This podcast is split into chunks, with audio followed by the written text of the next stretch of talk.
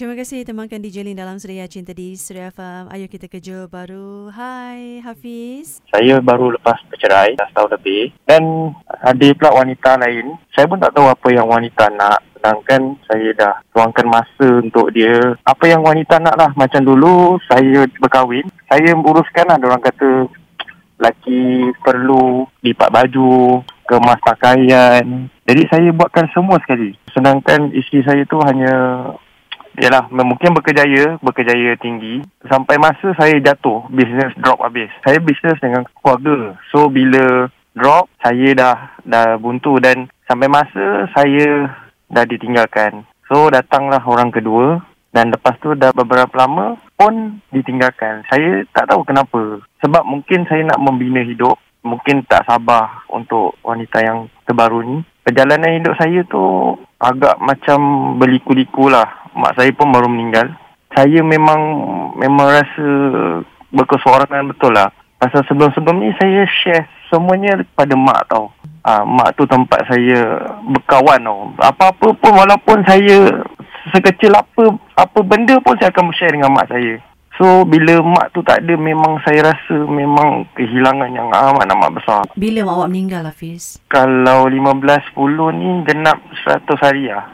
Baru lagi lah ya. Hmm. Takziah eh, salam takziah atas kehilangan ibunda tercinta. Ya, ibu ni dia yang paling mengerti anak dia kan. Betul, dia yang faham. Yang saya yang tak puas hati tu darah daging saya sendiri. Yalah saya kerja dengan keluarga. Mm-mm. Saya dituduh makan dek keluarga, dituduh macam-macam lah. Jadi kat sini ni saya tak faham. Cuba mencari hikmah tu. Ada hikmah tu. Saya nampak bila drop tu, saya nampak siapa kawan, siapa lawan. List ni terlampau banyak kawan-kawan ni bila saya jatuh tu nampaklah kawan yang mana. Betul. Kawan ha. sebenar, kawan sejati. Kawan sebenar, kawan sejati. Mm-mm. Siapa yang ada kat sisi kita. Yang paling yang kelakarnya tu orang yang tak dijangka tu yang di sekeliling kita. Seperti macam kita tak tahu pun dia akan bantu kita. Dia yang bantu kita sebenarnya. Bukannya kawan baik kita yang sekarang ni yang bantu. Itu hikmah yang Allah tunjukkan lah. Ah, ah betul. Dan berbalik kepada kisah perhubungan awak yang pertama, awak ditinggalkan. Di awalnya bahagia rumah tangga. Itu berapa tahun di rumah tangga dengan isteri awak? Tujuh tahun. Ada cahaya mata? Ada dua orang.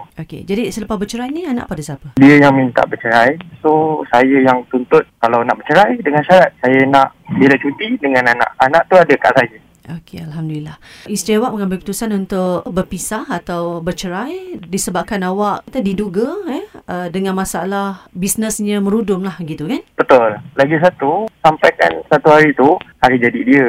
Hmm. Kalin, dia minta iPhone. Saya memang drop habis. Saya hmm. pinjam dengan orang keliling. Dan bila sampai masa saya kata saya tak mampu iPhone, saya mampu Oppo saja. Mm-hmm. Dia agak marah lah. Uh, Lala dia kata mana bagi uh, yang nak bagi duit tu. Lepas tu saya bagilah duit yang baki yang Oppo yang saya mampu tu. Mm-mm. Dia beli iPhone. Dia top up dia beli iPhone. Sedangkan dia waktu itu dia sangat stabil. Dia wanita berkejaya kan? Betul. Bila saya tengah drop tu, dia nampak saya drop. Saya cakap dengan dia, boleh tak bantu? Padahal kita orang dah beli rumah. Kita orang dah nak pindah. Mm-mm. Yang paling menyedihkan tu, baju dah masuk kotak lagi seminggu nak mm-hmm. pindah. So bila dah sampai masa tu nak pindah, saya dapat surat saman.